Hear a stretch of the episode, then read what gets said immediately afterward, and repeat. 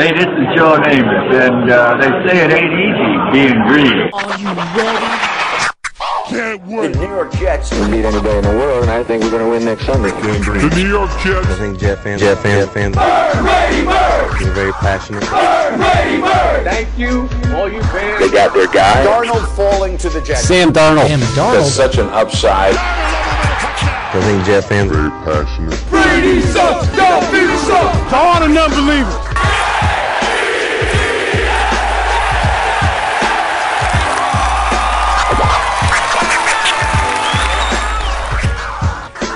Hello, everybody, and welcome to the latest edition of the Ain't Easy Being Green podcast, broadcasting to you live from beautiful, amazing, picturesque Crystal Lake Studios in Putnam Valley, New York. My name is Keith Fowle. I am joined, as always, by my colleague and co-host, the biggest Jet fan in the state of Texas, none other than Michael Legaris, everybody. Man. I don't know, man. Wow, not not excited, Mike? In case you people don't know, the reason it sounds like Mike's upset is that we just got the news of who our new coaching hire is going to be. What? What the f***? Not someone we expected, not someone I considered an actual candidate, because it seemed like he was an inept, horrific coach. Jabroni! With his thirtieth ranked offense in the N F L, even though he's supposed to be an offensive guru. Crap. That lost the entire locker room and players seemed to despise. Garbage. But now he's the head coach of the New York Jets, Mike. Seems like typical, same old Jets. How is this even possible? It bothers me because Mike McCagnan is someone who I've really stayed in his corner. I believed in him because I felt that he had a vision for our team. He positioned our team for a rebuild. No other general manager I've ever, ever did that. But this decision just makes me so very mad. And I understand the logic, I'm sure, in his mind and Christopher Johnson's mind on why they decided to go this route. They wanted an experienced coach. They got that. They wanted an offensive-minded coach. They got that. They wanted a coach who had success in the past with quarterbacks. They got that. And supposedly Albert Breer is reporting that Peyton Manning contacted Chris Johnson and recommended Adam Gase to be the coach of the New York Jets to tutor, tutor Sam Darnold at being quarterback. But what bothers me about Mike McCagnan is that he didn't look at one of the most important things that a coach does, and that is interact with his players. And if he were to just go ahead and pick up the Miami Herald and look at the disaster, the disaster that happened in Miami, he would understand that this is not the right fit, okay? I have a very good friend of mine who is a Miami Dolphins. Oh, yeah, Mike, will you please share this? This is good. Please share this with all Jet fans. So, a great friend of mine, he serves in the United States Navy. His name is uh, Chief Jeremy Hendricks. He said to me, he's a big Miami fan, he said he never took accountability and blamed everyone else. He got rid of people instead of leading them. He yelled at the toward the owner at the end of the season, like the way Ryan Leaf yelled at the media. I never disliked anyone more on my team. End quote. Let that sink in. I never disliked anyone more on my team. You know, you read. I this is this is what you know. You read about what happened in Miami, in the Miami Herald, a story about what happened in that locker room, how he had his players that he identified who were his players, like Ryan Tannehill and whatnot, and others felt, you know, cut out. They didn't feel important. They didn't feel part of the team. And he lost this team um, in the second half of the season. And this, to me, is the biggest scare for this hire. Because I don't feel like, and Mike Greenberg just tweeted this, he said, Adam Gase better win early, because if he doesn't, his personality, along with the New York media and this Jet locker room, has a potential of just exploding. And this guy, with his temperament and his attitude and his, his ability not to be patient, is not going to be conducive in New York. So, okay, McCagnan, I got you on the whole philosophy around Sam Darnold and offensive mind, but being a head coach is bigger than that. It's not just about philosophy, and it's not just about development. It's about being the chief executive officer of a franchise, of a of a unit of men. And men operate on respect. And this man had a lack of respect in my opinion. Still a little bit of shock, Mike. I have the grape vodka out. I've had a few drinks tonight, I won't lie. I'm not excited about this hire. I had to have a few just to get ready for the podcast today. Because his, his personality type, that personality type. Giant B nozzle. Like, you know, like the way that Greg Popovich speaks to sideline reporters before he goes into halftime. You know what I mean, Mike? That type yeah. of person, when you've won in the N F L, when you've gotten to a certain level, you still shouldn't act like that. But at that point, people let you get away with it. Like the way Belichick acts and the way other people act, other successful sports coaches and even athletes to a degree act. He's done absolutely nothing at all to treat reporters the way he's treated them when they've asked him questions in Miami, which has not been amazing. No, I'm not in the locker room, Mike, so am I speaking from first-hand accounts? Of course not. But when you read um, a lot of the tweets that have come out, when you read a lot of the blogs from Miami, when you read a lot of the reasons he got fired, when you read a lot of the comments from players, former players, even if, or you hear comments that have been given to reporters that are guys that didn't want to identify themselves, this was not somebody that was popular with his players. And you mentioned this. Uh, when it comes to having to lead men on the field, just because you, you know, are supposedly good at X's and O's, which I don't see why he was good at that either. Their offense was ranked thirtieth. I don't, it doesn't translate over to you being a leader of men. This is why a lot of defensive coordinators and offensive coordinators have not been able to succeed. It's why Todd Bowles was not able to succeed. It's why Eric Mangini was not able to succeed. It's why so many guys, Mike, that you and I can name, and neither of those guys had as an abrasive personality as this guy does, Mike. It was a different type of personality, but in the same vein, they weren't able to necessarily get through to players and connect with them.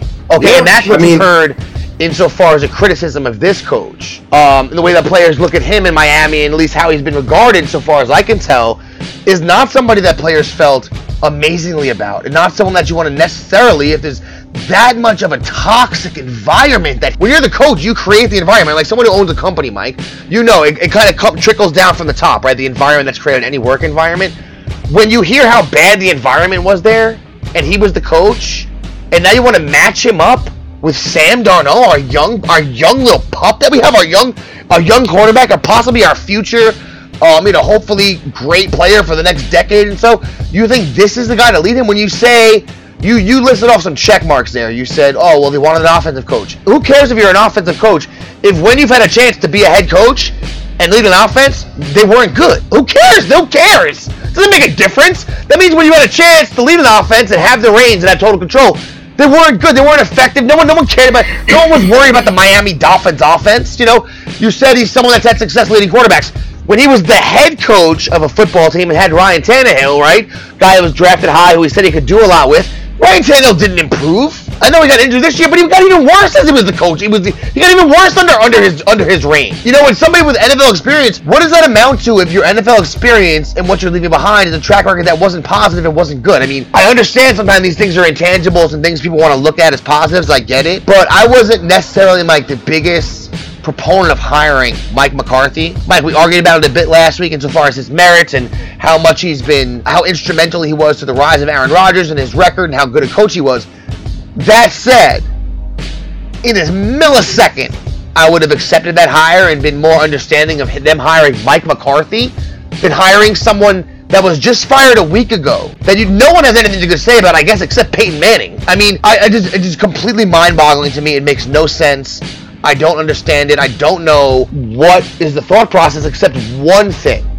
One thing I could think of, Mike, and we bandied this about, you and I, in our Jet Chat with our buddies. Adam Gase is not going to be involved in player personnel decisions, and it doesn't seem like he asked for that either. And he probably didn't have any leverage to ask for that because he was just fired a week ago. And he was fired a week ago. It doesn't have his in his in his back pocket or in his resume, unlike a Mike McCarthy, thirteen years of coaching coaching experience and a Super Bowl. Someone at least with that cachet can step to the table and say maybe they want to be more involved in player personnel decisions. It seemed like that's what McCarthy wanted. It seemed like he wanted to be involved in that. He wanted to step into the realm of where Mikey Mack makes the decisions. Mikey Mack wants to keep his job because he has not done a good job in drafts. We detailed that on the show. He's done a horrible job drafting. He has not done a good job in free agency for the most part. Uh, trades, he's done a pre- pretty decent job with, Mike. I'll say that. But two out of three parts of your job as a G M, he has not really done a good job with. I think just in a situation where he's just looking out for himself, a self-serving right. situation, not a situation where he's looking out for the best interest of the Jets.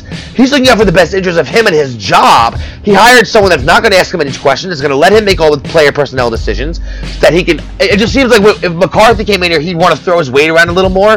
and that might mean a shorter a shorter leash with Mikey Mack. We're now with Adam Gase. He's not going to be involved in that part of things. Maybe Mike Mike McCarthy has a little bit longer of a run now. I don't know if that's part of it, Mike, but it seems like that might have played into the... Adam, one thing I've learned uh, by schooling myself around some of this is that one of the most important attributes to whether it's GMing or coaching is control of the fifty-three man roster. It's something that Bill Parcells demanded. It's something that Bill Belichick demands. A lot of these coaches who want to have control, like John Har- Jim Harbaugh would come, he would demand it. The control of the fifty-three is extremely important. Adam Gase had that power and latitude in Miami. He will not have that power here with the New York Jets. Mike McCagnan will have that. And with Mike McCarthy, according to reports, that's something that Mike McCagnan would have had to let go of. And that may have been part of the reason why they didn't go that direction. Um, Adam Gase will be running the team. He'll be supervising the offense. He'll be supervising the defense. He's going to be bringing his offensive coordinator from Miami and Vance Joseph, the ex-Broncos head coach, for the, as a defense coordinator. They haven't been confirmed, but that's where, where they're going. So, you know, from a play calling standpoint, you know, that's supposedly his strength. One sentiment we heard uh, from Miami Dolphin players was that Gase wanted to fool the off of the other team, but sometimes he ended up outsmarting himself. That frustrated players. Um, from the locker room, Gase wasn't emotionally level as a head coach that needed to be at times. One player said if play calling didn't work, he sometimes let it carry over for several minutes and was out of sorts emotionally. They said that probably would have been a better approach on how to actually coach in those ways. So he he also never would stick to the a, a way of a certain play was going. So if passing was working, and you could see that it was, you know, passing was actually working against the team, he would switch it up and start running it, just to think that he can outsmart the other team. But really, why are you stopping what's working? You know what I'm saying? Yeah. They, there was a lot of reports I heard. You know, he, you know, if you want to say his first year, his offense ranked seventeenth overall, and they made the playoffs, and they won ten games. Uh, but Todd Bowles won ten games, too, in his first season, and we all know what kind of coach he is. So just because you won ten games and made a playoff appearance doesn't make you a great coach. I know that injuries were involved with Tannehill's reign. What he, he played for twenty-four games, was out for twenty-four games. Uh, Gase's final record was twenty-three, and... Uh, I forget what his final record was, but it wasn't a way. He was under sub five hundred by about two games. And, you know, I know he didn't have his, his quarterback, but I never saw the team improve under him. And I never saw players go step up to bat for him. And he's somebody that's going to come in here. And again, Mike McCarthy, the, the the biggest difference between the two of them, Mike McCarthy would have came in here and he would have demanded and received respect immediately. Not that we thought that he was the greatest coach, but because of the Super Bowls and because of uh, Brett Favre and Rodgers, he would have brought respect with him. Adam Gase is walking in there, and I can tell you right now that a lot of these Jet players are not happy with this hire. And not only Jet players, how about Jet fans? Our friends that we all know that are Jet fans, I mean, mo- almost every single person lost their mind. Uh, if you if you just type it into your Google machine right now, and you go to the Daily News, you go to the New York Post, you go to Twitter, I mean, you told me one poll, Mike, what'd you say? It was like eighty-three percent yeah, bad, bad hire yeah, so far? Yeah, Joe, um, Joe Caparoso put out a poll, two thousand votes, and it was like eighty-three percent of people said it was terrible. Yeah, it just it just seems to one, like, be one of these... He, he just seemed to me, from the outside looking in as a Jet fan, when I saw his personality and just kind of how he went about things in Miami, I was like, that dude would never be a good coach in New York. But I never had to worry about it because he's going to get fired by Miami and he would never be the Jets coach. And it's never something you have to ponder. But guess what? Here we are. We're, we're, we're in the twilight zone right now where someone you thought might possibly be the worst candidate in your head of anybody, so you didn't even consider him or talk about him. Maybe if you have a podcast or something like that, Someone we didn't even discuss because, well, I guess we did. We did briefly bring him up last week, Mike, but not someone that we discussed seriously because he's like, well, there's no way they're going to hire Adam Gase, jabroni Adam Gase, with one of the worst offenses in the league, who his whole locker room, you know, seemed to dislike him. He's, and he, you know, just he got nothing done with Tannehill. And like, what's the reason you hire him? Nothing. You've done nothing. Nothing! The attribute, what's the thing? But I mean, I don't know. I mean, I've been sitting here. I've been since since we got the news, Mike. I've been trying to look all. I'm looking all over the place. I don't. I don't see anything positive, dude. You know, I don't. Dude, it, it, here's some. Uh, let me just give you some quotes from some of these players. Dolphins offensive tackle Jawan James, quote: "We never honestly had an identity. When you don't have an identity on offense, it's hard because you don't know what to what to go to when things go wrong. You're just trying stuff," end quote. Then you hear another thing from uh, Chris Kaufman, who talks about Kenyon Drake and all the other quarter players. He says, "So what do I hear? I heard surprising number of veterans, including surprising ones like Frank Gore, Kenny Stills, and especially Cameron Wake, all rose up and disavowed Gase privately. Wake and Stills directly, directly to Steve Ross. Kenyon Drake wanted a trade if Gase remained." Yeah, and you know what's funny? We mentioned that last week on the show about Kenyon Drake, Mike. How about that? And, you know, we said that uh, it's interesting. And he, he actually didn't say anything during the season. He, he said all the right things.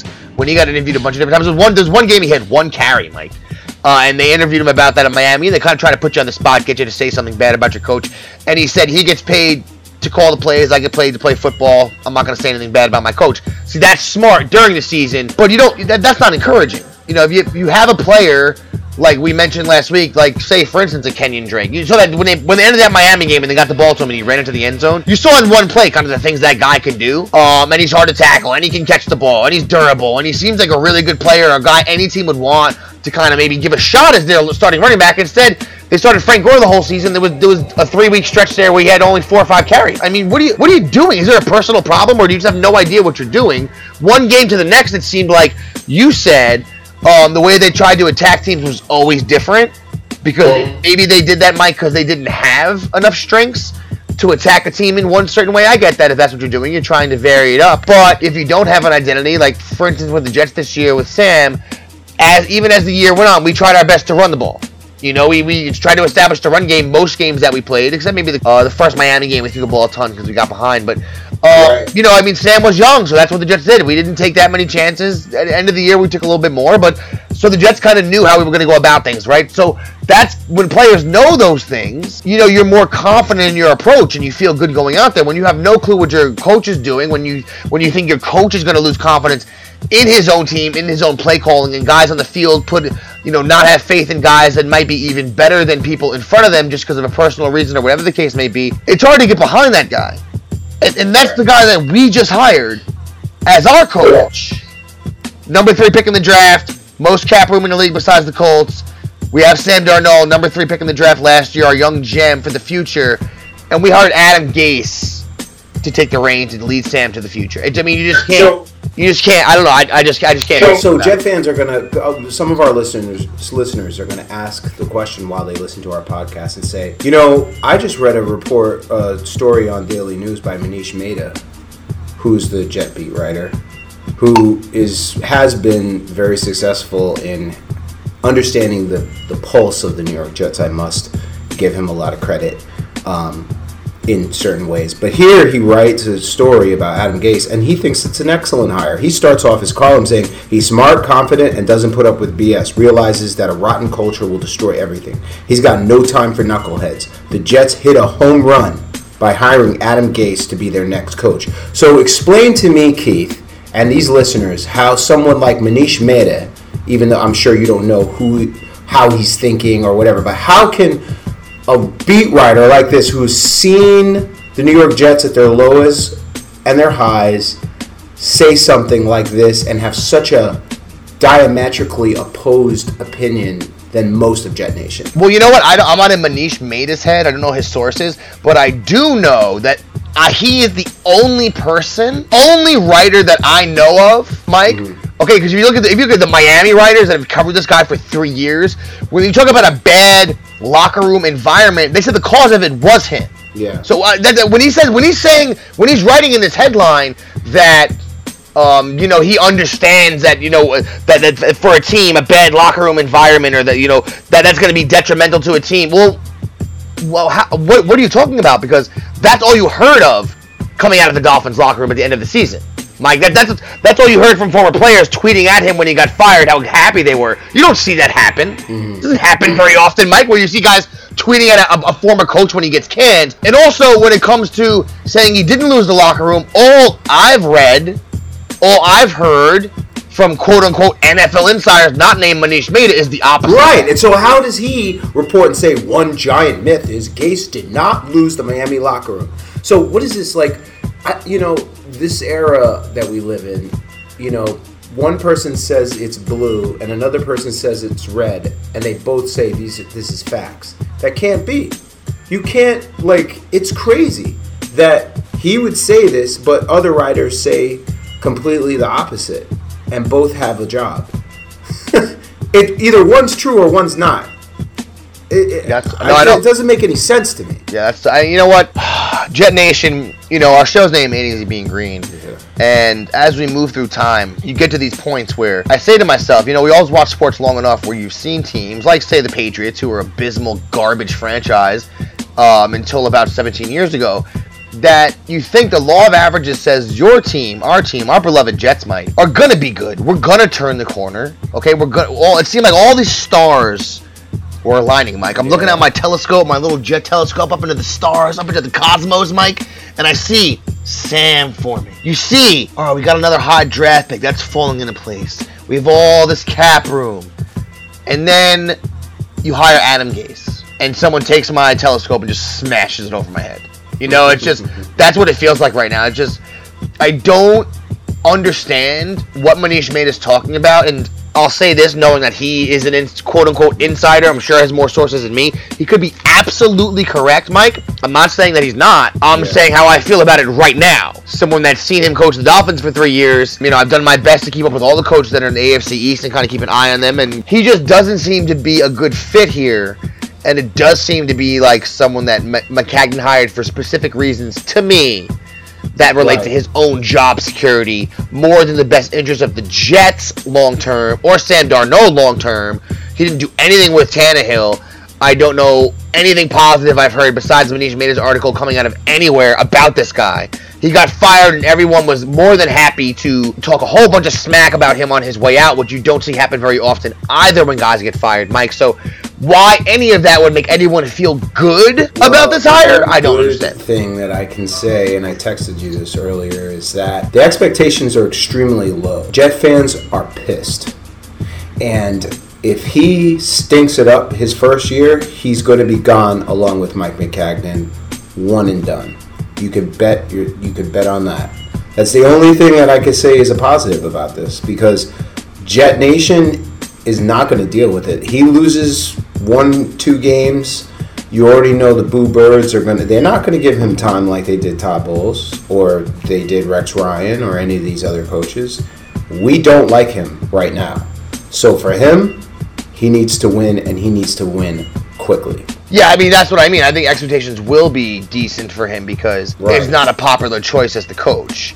And he doesn't seem to be someone that's going to really care one way or the other about fans' opinions, and I get that, nor should he really care too much about fans' opinions.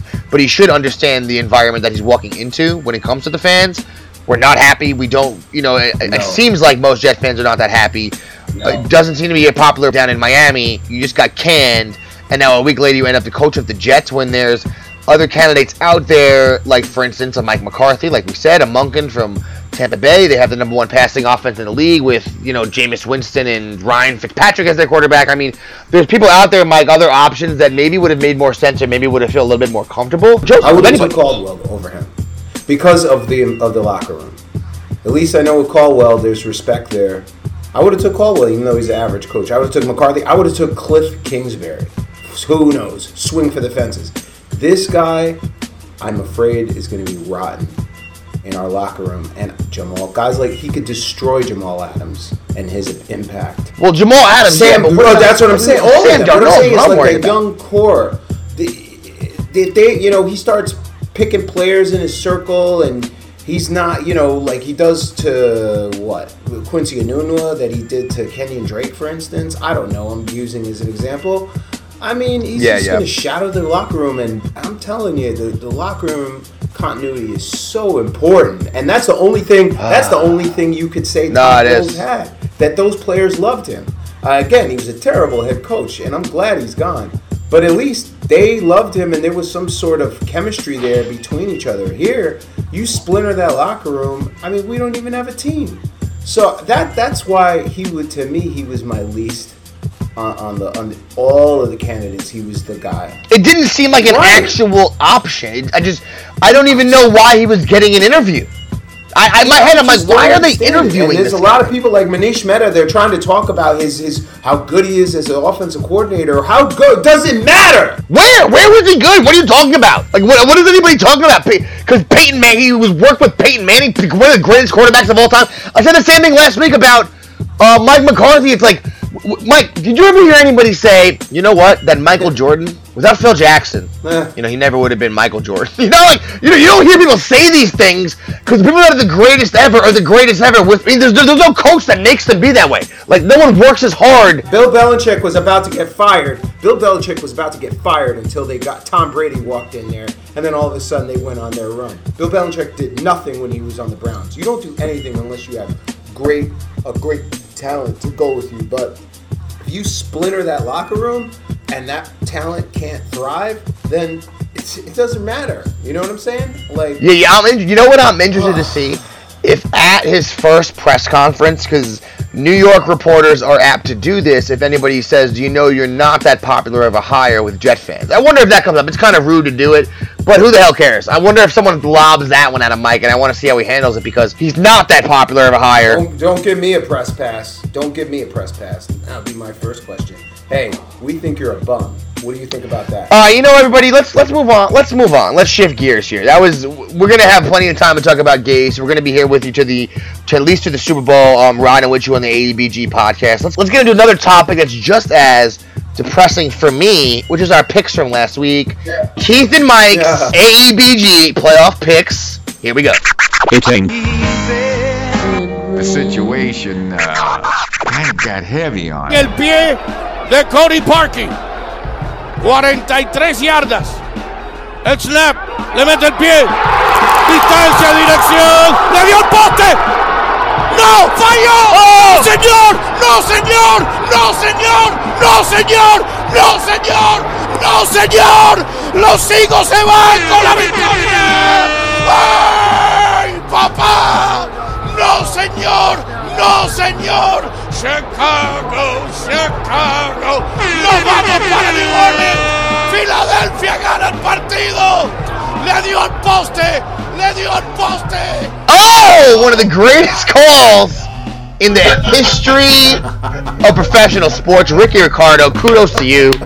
You're amazing. You're amazing in the World Cup. You're amazing in everything you do, and you're amazing uh, hitting calls up for the Bears there.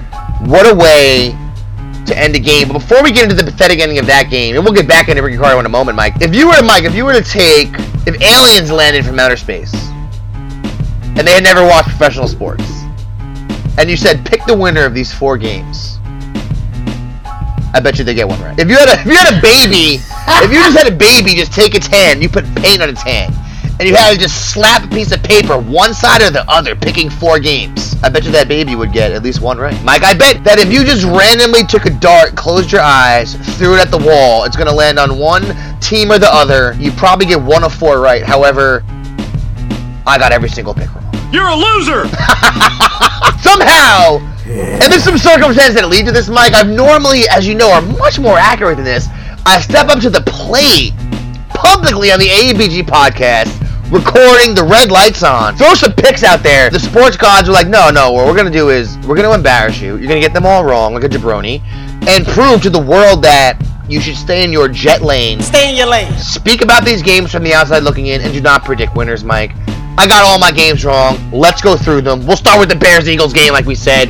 And the way that it ended, have you ever seen, have you ever seen in your life, Mike, a kick hit the crossbar and hit the post on the same exact kick at any point in any game in the history of football? I've never seen a kicker kicked so many field goals that hit the post. I mean, what do you have, like six hits on post? Yeah, he was, he did a lot this season, you're right. Three more. He, he, well, I could tell you now he's never going to kick for the But, yo, what? Mike, they I did mean, say, I don't know if you know, they did say that um, the ball got blocked. Technically. Yes, now, I don't think enough got on that ball for it necessarily, you know, he probably should still have made the kick, obviously, right? But... they did get a hand on it, so it's not as bad. He did make the kick right before that, but they called a timeout, Peterson, right at the end of that game. And Nick Foles pulls another one out. Two touchdowns for Foles. Dude. Uh, the Eagles didn't really look that good. Their their defense pretty much kept them in the game, most of the game. Um, the, and the Bears could never really get their offense going. But at the end of the game, you still seemed like they were going to pull it out. I mean, how you picked the Eagles, Mike? I picked the Bears in this one because the way the Bears ended the season, it seemed like they were on a roll. Their team was playing good. Their defense was playing great. And the Eagles' offense is kind of in disarray. Their running back situation is kind of murky, you know. Foles is up. You didn't know if Foles still had any, like we said, any Foles dust left, Mike, any of that magic left. And it just seems like yeah. one way or the other. I mean, they got very... Obviously, this pick should have went the other way. The Bears should have won the game. But missed kick at the end. And this is this is the torture of the playoffs. Mike, it's like when Doug Bryan, as we've noticed, as we've noted on this podcast, missed two field goals versus the Pittsburgh Steelers in two thousand four, in the final two minutes of the game. The game goes to overtime. We lose by a field goal. The playoffs are torturous. I, my heart does go out to Bears fans, but I think they have a good young team. They'll probably be back in there next year. I think that, to your point, the Chicago Bears were definitely the better team.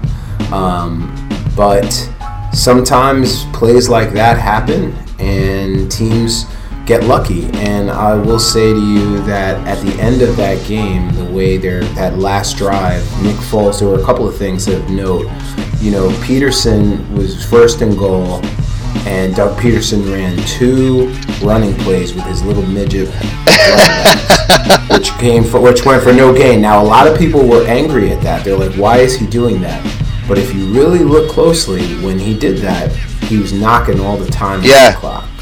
When he did those two, then he ran a play that it didn't go anywhere. Then it was fourth down, and the play call to Golden Tate. Golden Tate sold that wow. out perfectly. He looked, he looked in what a tough just player. a little bit to suck in the de- defense, and then he turned right, and Foles already knew where he was going. It was a design play to Tate, and it was a touchdown, fourth down. Uh, Foles just continues his magic in the postseason. The Eagles had no, no business really beating the Bears, but um, good for them. They're going on to to face the New Orleans Saints, and I thought the game ended sixteen fifteen. Um, Mitchell Trubisky showed me some stuff. We've like we've talked about this quarterback. He's been kind of up and down all year, but I thought he made some tremendous throws in the fourth quarter, especially to set them up to go ahead and uh, kick a field goal to win the game. He put the team in position to win, and I thought he had some big boy throws there. But in the end, you know, fate is fate. The, the world champion Philadelphia Eagles are going on, man. Yeah, I mean, so that was a tough one. I thought the Bears would pull it out. Should have pulled it out. They took a hard loss, Mike. Now let's get on Chargers, Ravens. San Diego Chargers, Baltimore Ravens. Now, the beginning of this game, for most of this game, now we I think we both picked the Ravens in this one. Just like I said with the Bears, Mike, and the Colts, to a degree, I guess, I should have given more respect to because they also finished the year off strong. But the Ravens, right at the end, when they brought Lamar Jackson, their offense seemed, you know, became a little bit more one-dimensional, but it became, it seemed like more difficult to stop. With Jackson running the ball, with Gus running the ball, the defense was playing great. But most of this game, say the first two and a half quarters of the game, most of the third quarter, Chargers basically dominated the game. The defense dominated the game. Lamar Jackson looked horrible. Could not complete a pass. He had three completions by almost the end of the third quarter. He couldn't do anything. Uh, and their offense looked horrible. And then they were able to get a few late touchdowns. Started getting a little a little something going. But it never really seemed like they threatened. They had an onside kick at the end. Or they went for one at the end. Um, so they were able to at least get it that far. I get that. But to me, Chargers dominated most of the game. Ravens really big letdown in this one. And one thing that was interesting is as the game went on, when they got pretty deep into the game with Jackson not doing anything, couldn't complete a pass. Not only couldn't complete a pass, his passes, some of his passes, Mike, were not even close. Not even close. Uh, they just keep showing. Obviously, they're, they're going to do this. They're going to show Flacco on the sideline over and over again, create the drama for the viewer at home. I get it, but Harbaugh didn't even seem like he thought about putting Flacco in. That didn't even yeah. seem like an option, Mike. It just seemed like, all right, we're going to ride or die with Jackson to the end. That's somebody, obviously, that's not too worried about his job security, if that's what you're doing, because, you know, you kind of just let the game go. I mean, if you put Flacco in, he could have at least completed a pass. And this is at one point in the third quarter, he was three for whatever it was. Jackson, he only had like twenty yards. So th- their offense was beyond the net. I mean, he did anything, but... Kudos to the Chargers. They go up to New England next week. Mike, what do you think about the game? Well, I think that the coaching staff for the San- for the Los Angeles Chargers deserve a round of applause. They played the Ravens, I think, two or three weeks ago, and they schemed exactly for that type of offense. So John Harbaugh, if he does end up staying with the Ravens, which it seems that he will, better understand that Lamar Jackson will need to be more adept and better at passing, because you just saw a team be able to scheme for your type of offense. And they shut, like you said, they shut Lamar Jackson and that entire offense down for most of the, the game. And I'm really going to give kudos to John Harbaugh for sticking with Lamar Jackson. He should have went to Harbaugh. Everybody, all the other coaches said that he should have went to Harbaugh, but he stuck with Jackson. And they made some changes. And Jackson in the fourth quarter was able to throw for two touchdowns, one hundred thirty, one hundred forty-something yards. Almost brought the team back. Yeah, but Mike, you know, did um, you see the end of that? Fumbling the ball at the end. He ended up fumbling the ball, which has yeah. been a problem for him. He's been fumbling the ball, you know, and... You know, he's a young quarterback. He's got to learn. He's only a little bit older than Sam Darnold, so he's not really that much. You know, he's still wet behind the ears. Um, the kid, I, I thought Lamar Jackson had a good answer at the end. He said he didn't play his game that he, he wanted to play and that he needs to get better. Uh, he didn't throw anybody under the bus. Yeah, he yeah, yeah. completely himself. And I, no, I like, I like, that. I, I, I like his personality a lot, and he seemed, he seemed like he really is a team player when he was at Louisville and now on the Ravens too. But it just mm-hmm. seemed like. Some of the when you watch the end of that game, Mike, you saw it. Some of these, some of the passes he completed, he just hawked the ball up. He's right, and some of those, I mean, balls that he just threw it up, and it was just an inch away from being intercepted, fell into a guy's arms. He had one really his second touchdown to Crabtree. Maybe it was the first touchdown. One of the two touchdowns to Crabtree was a really, really good pass. I'll give him, I'll give him a lot of props for it. The first yeah, the one, first yeah, that, that was a great pass, yeah. on point. Yeah. Um, but he was just throwing balls up towards the end, and I was like, oh my God, like that should have been a pick six. They dropped, they dropped a couple interceptions to the Chargers too. So um, I didn't forget that. But hey, he brought him back, and that was the game I thought the Ravens would win. Came back at the end, but they really weren't in that game, so that was a tough one. Now let's get to the Mike Cowboys game versus the Seahawks. Two teams that we said kind of mirror images of each other in the way they play offense, and if you look at the stats, it kind of bears itself out too. Tight game, close game. We thought it'd be tight. We thought it'd be within a field goal. I thought the Seahawks would pull it out, and they weren't able to get it done at the end. The Cowboys score a couple touchdowns at the end of the game, lost twenty-four to twenty-two, a tight one. A loss for Pete Carroll. They've had a whole bunch of first-round wins for the Seahawks, a lot of years in a row, but the Cowboys sneak through to the next round. Now, we'll talk about the game in a sec, Mike, but the Cowboys, do you take them serious, Mike, as a contender in the N F C? Do you think they're a team that'd be able to make a run, maybe the Rams? If you see them in that category, do you think this is going to be the last run? This is going to be the last round for them right here. Uh, you know, we'll get to our picks in a second, but I will say that they have a strong defense, and any team that has a strong defense has a chance. So they have playmakers, and I thought in this game, Dak Prescott grew up. There was a play where he was on, I think it was third or fourth down, I forget which one it was, and he ended up, the the coverage he saw wasn't right, and he made the decision to run, and he ran all the way right up to the goal line, and I thought that was a big boy play. He showed the Cowboy Nation that he is able to win in the postseason, and he was able to raise his game to another level, and I think the decision to keep Dak Prescott in for that Game sixteen against the Giants, where he threw for four touchdowns, helped propel him to this type of performance that we just... Yeah, no, Dak played great. Elliott played pretty good. Their defense, you know, I, as the year started, Mike, I don't remember anyone saying, any of the pundits, any of the experts, or anything coming out of Dallas, that their defense was this legit. I'm not sure if they knew. Right. I'm not sure if they knew Jalen Smith would be this good, um, coming off that injury, and he is tremendous. He was great at N D. He's playing great now there. And uh, what's what's the other uh, other yeah, linebacker, Van Der Esch, Mike? I mean, they got... They have dudes that run all around the field. Defensive line's pretty good. Their secondary's good. When you have a team like that that can also run the ball pretty good, they're always going to be a threat. Uh, Cooper stepped up in this game, too. He he didn't play good for... Well, he didn't do much, I should say, for the last three or four games. He played pretty well. Cowboys move on to the next round up against the Rams. That should be a great one next week, Mike. Oh, and real quick, did you see that thing that happened to Allen? Oh, my like, God. Oh. Oh, that was oh my God. Legitimate, oh. legitimate oh. horror movie. Turn your head from the screen level. Disgusting gore. Oh. That's what that was. I just hope none of his tendons, his nerve. My wife works in the medical field, and she said, you know, just hopefully his nerves, his tendons aren't destroyed, because if it's just bone, he'll be okay. But if he's ripped any ligaments or anything, he, he may, that may be it for him, man. Mm, oh my God. God. I mean, Terrible. his. You know when you play a board game, Mike, and sometimes it has like a spinner, and you spin it around to see what like your place is.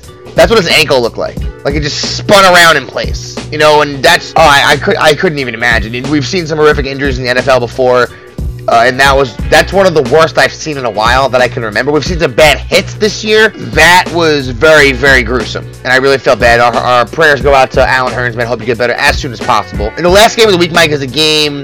This was a tough one for me because I really felt, Mike, I felt good. I was I was riding or dying with your wifey, Tabitha Garris, me and her. Um, I thought the Texans, playing a divisional opponent that they played really well this year already once. Uh, Colts had won a whole bunch of games. I understand that they were hot coming in. But I thought Texans D, and they did, after the first three possessions of the game, they didn't score another point, so they proved themselves to be a decent defense. What happened? What even? I don't even know what went on the first three possessions. The Colts went right down the field, no problem. The first three times they had the ball. T Y. Hilton destroyed them, lit them up. It was twenty-one nothing after the first three possessions. Meanwhile, Mike, the Texans are throwing fifty-yard bombs on first down.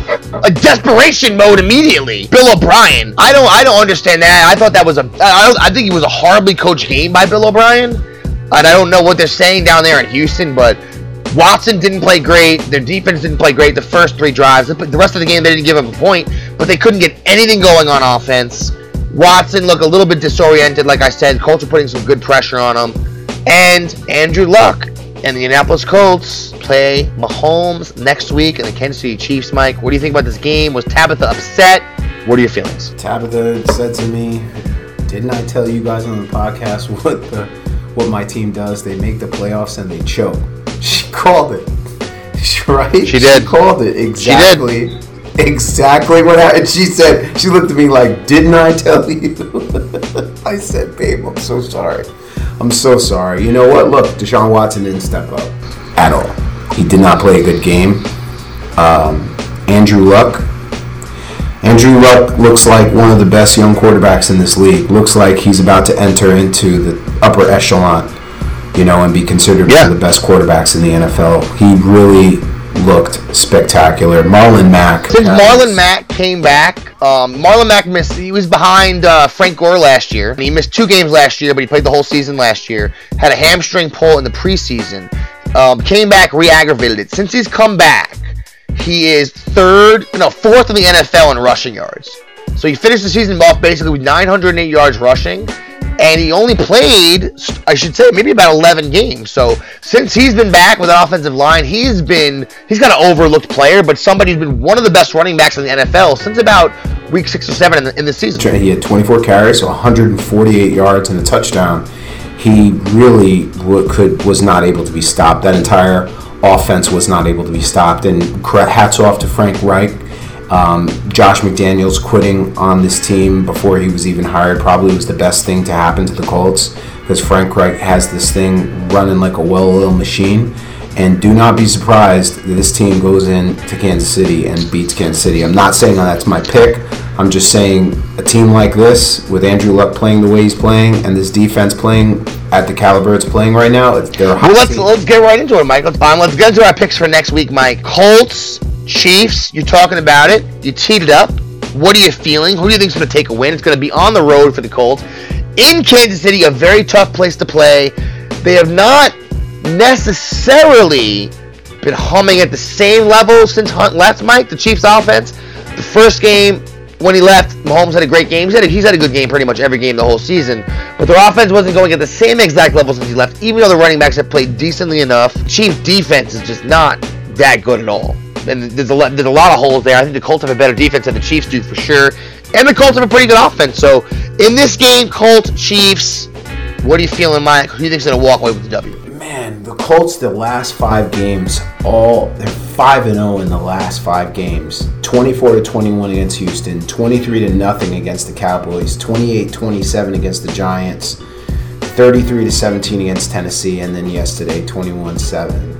And the Chiefs, they've gone three and two, losing to the Chargers and losing to the Seattle Seahawks, beating the Baltimore Ravens barely with uh, twenty-seven twenty-four in O T with Kareem Hunt, and destroying the Oakland Raiders both times. I think that I feel that um, Kansas City is going to end up winning this game. I don't think they're going to win by a lot, but I do think they're going to end up winning because I still feel that Patrick Mahomes, as good as Andrew Luck is, I think Patrick Mahomes has been better at the quarterback position, and if he continues to play at the level that he played at, um, I think that they will have a benefit there. And also, I like the Chiefs' weapons better than I like the Colts' weapons with Tyreek Hill and Travis Kelce. I think that Andy Reid has more experience in situations like this, and the and frankly, um, Arrowhead is not a place easy place to play when it comes to the postseason. So with all of that being said, yes, I think the Colts are hot. Yes, I think the Colts have been doing really well, but I don't think it's enough to get it done in, at Arrowhead, and I think the Chiefs win thirty-three to thirty. Yeah, now I obviously, Mike, I'm the kiss of death, so anything I say, no one should take any stock in at all. But I do agree with what you said, and you're all, all the points you made I think are correct. Colts have been rolling, and the Chiefs, you know, they've been rolling all season. Two pretty evenly matched teams. But I think the home field advantage will help K C. They play really good at home. That crowd there in Arrowhead is nuts. So I do see Patrick Mahomes and the Chiefs being able to. It's gonna be. I think it's gonna be a high-scoring game. Um, but and because I do think even though the Chiefs can put up a ton of points, obviously as we've seen throughout the year, they give up a ton of points, and the Colts have no problem marching up and down the field. Now, if the Colts are able to slow the game down and run the ball, dominate the clock, then maybe maybe it could be a different type of game. But I think the Chiefs are going to walk away with a W in this one. The other game in the A F C we have, of course, is the L A Chargers up against the hated, vile New England Patriots, Mike. Now, this is a tough one here because... Oh, oh, man. What an awesome game. I cannot wait. Tom Brady versus Philip Rivers. They hated Tom Brady, who's five and oh, actually, against Philip Rivers. Um, I think in the playoffs. But he's he's he's undefeated versus Philip Rivers. You could check. I may be wrong in what I just said.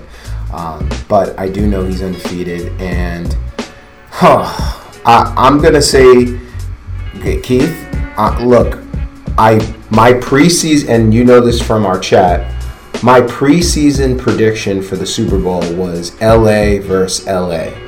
And people were like, what are you talking about? And I was like, look, the Chargers got it this year. Now, when it got to postseason, I switched it and said Saints-Ravens. That's obviously wrong with the Ravens. Saints can still go. But I'm going to roll now. Now that the Ravens are out, I'm going to go with my preseason prediction for the Super Bowl, and I'm going to say the the... Rivers is going to get, this is his year, and he's going to go and he's going to beat Tom Brady. It may be wishful thinking. Um, I know the Patriots have been good this year uh, against the run. I know that they've been able to execute uh, their offense, but I feel that the San Diego Chargers are going to win, and I think they're going to win because I just feel good about Philip Rivers and what's going on with them. That pass rush with Ingram and Bosa is going to be a problem. And if they can get to Tom Brady and flush to him over there in Gillette, I think it's going to be snowing. So there's going to be snow on the ground. That does bode well for the um, for the New England Patriots.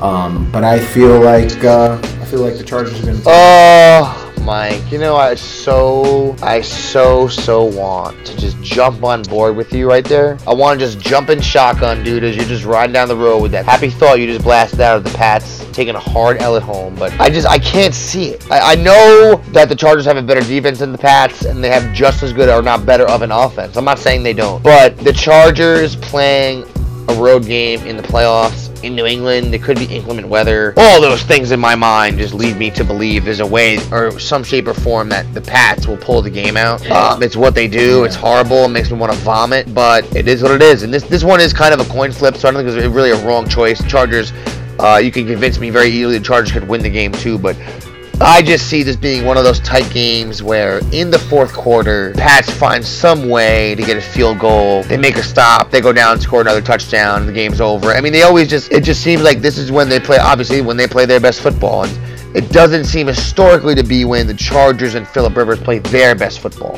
So they played a good game last week. Yeah. They got up on the Ravens. They let them get back in it. If they played that same type of game in the second half they played last week versus the Pats this week, they're going to lose by a, a large margin. But if they play like they played in the first half last week, then this game could be tight. So um, I think the Pats are going to I think the Pats are going to keep it close and pull it out at the end, unfortunately. Now, let's go over to the N F C. The game that most people's eyeballs are going to be on this week, Mike, probably will be, besides the Pats game, Eagles-Saints, when you have... Yeah. The, yeah. the miracle run of Nick Foles and the Eagles continuing, and you have the Saints, who a lot of people, cons- the consensus maybe number one power ranked team. I don't know, that could be argued, but a lot of people think maybe it's the best team in the playoffs right now, defense, offensive wise. Road game for the Eagles, Nick Foles, do you think he has enough magic left to step up to the plate and win another road game in the playoffs for the Philadelphia Eagles?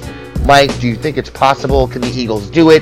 Do they have any chance this weekend up against the New Orleans Saints on the road in the Superdome in Louisiana? I honestly don't think so, because remember what I said yet yeah, last week. I said I don't think Mitchell Trubisky is going to beat these champions. But you know what? Drew Brees, Drew Brees is a champion too. And so is his coach. And they've got the best record in the N F L. And they're home. I love the story of Nick Foles. I love the story of the Eagles. Um, but I think that ends here. I don't think they have a prayer to beat the New Orleans Saints. New Orleans is really good on defense, like we were just discussing about defense. They're, I think, number one in the league against the run. Drew Brees is completing almost three quarters of his passes, an N F L record. One of the greatest quarterbacks of all time. If Drew Brees wins another Super Bowl, I put him at number three. If if he were to win the M V P, I don't know if he deserves the M V P, Mahomes does, but if he were to win the M V P and he were to win another Super Bowl, I would move him past Peyton Manning, in my opinion, and put him number three behind Joe Montana and Tom Brady as the greatest quarterbacks of all time. That's how great of a quarterback he's been. He's got the records, and I don't see any reason why he's not going to go to the Super Bowl. Yeah, I mean, he's somebody that is, I think, always overlooked for whatever reason, uh, as, as being one of yeah. the best, but...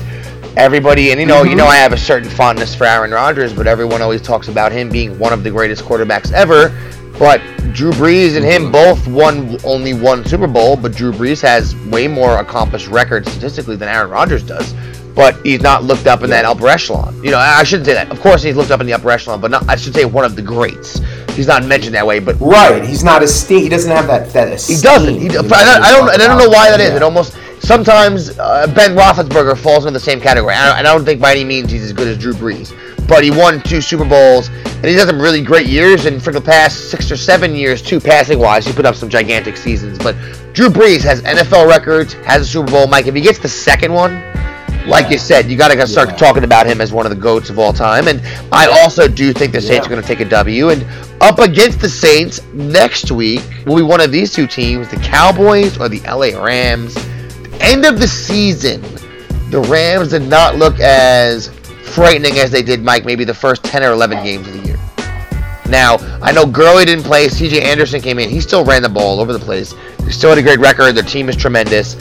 But Cowboys-Rams, that game to me, much tighter game than Eagles-Saints. And it's one of the games that I think um, the underdog has the best chance of winning this weekend, because the Cowboys matchup, I think, pretty good with the Rams in this game here. And the way they've been playing, the way their defense has been playing, the way they run the ball and pretty much try to just run you down, run the clock down on you. If the Cowboys are able to run the ball on the Rams, which a lot of teams have been able to do this year, that is not their strength stopping the run, Mike. And it is the Cowboys' strength. So it just seems like the Cowboys might be able to put some points up, use some clock, stay in this game. I think the Cowboys have a real shot at winning this weekend. Yeah. Um, Todd, the reason why they haven't been winning is because Todd Gurley's been hurt. And I don't know if we discussed this before, but Jared Goff, all the talk about Jared Goff and how good of a quarterback he is, he's a system quarterback. And if you ever watch his games, his first read is, once his first read is done and he doesn't like it, what does he do? He dumps to Gurley, and Gurley goes for like five, six yards. You, it's like clockwork. And Gurley has made Goff look incredible. But Goff really isn't as good as everybody thinks he is, and we've noticed that when Gurley got hurt. Look at how Goff has played these last couple of games. Well, that's true, but also, I mean, C J Anderson I, ran I, for one sixty-seven and one thirty-two in those last. It was only the last two games. He went berserk. Yes, he. So did you can't. He ran up, for. He, but Todd, Todd was more of a, um, when I'm talking about Todd. I'm talking about with with, with, with Goff specifically with in yeah. the passing game and being able to get wide open. It's yeah, you're right, absolutely right. C J was running, but he still didn't give him the same type of outlet that Gurley was giving him, which is why you see Goff's numbers have struggled tremendously since Gurley's been down. Now, that being said, Gurley's healthy now, and he had a week to rest. He's going to be healthy, and when he's healthy, this Rams team is unbelievable. And I don't see the Cowboys beating a healthy Rams team. I'm going to definitely take the Rams winning this game if Todd Gurley is healthy. If he's hurt, then they may be in for it. You know, I'm going to have to agree with you, Mike. As much as in my gut, I feel like the Cowboys, with their defense and with the strength of their offense being the run game and the weakness of the L A Rams defense being the run game, I think they do match up really well with the Rams. I do think they're going to have a really good chance. And I think if anyone's throwing money, the Cowboys really are. And I think the spread was only about four or five points last time I looked. But um, they are a really good bet this week. If, you, if, you're, if you're inclined to throw money down, which I'm not. I'm not saying anyone else should do that. But I have to go with the Rams. Just from what I've seen from them throughout the year, Goff, the weapons they have. I know they have a few injuries on offense, but with Gurley back, they have C J Anderson too now as a backup to Gurley, so the run game's going to be on lockdown. I think they should be able to get through, beat the Cowboys. And next week, Saints-Rams N F C Championship game would be absolutely amazing. Pats-Chiefs, you know, that would be great too, Mike. But any of these any of these combinations would be great. But all you do when you watch these games and get deep in the playoffs and there's so much on the line, Mike, I'll be sitting there watching the games and my mind will start just daydreaming off. Just visions of green. Visions of yeah. green team marching down the field. And it's seventeen thirteen. We need a touchdown to win it. And we only have one timeout left. And there's a buck thirteen on the clock. And Sam hits someone on a fade route at the five-yard line. And I snap back into it. I'm like, oh, wait a minute. Wait a minute. I'm watching the Bears-Eagles game. Come back to life. Come back to earth. Uh, and here we are doing a podcast. We only have to dream about the playoffs. But hopefully in the next few years, we'll get there. Uh, I don't even want to think. Of, I just, they just brought back to the reality of Adam Gase just now when I thought about that. But more on the line as we move forward every single week in the playoffs, as we know. Well, our only, our only difference really is the...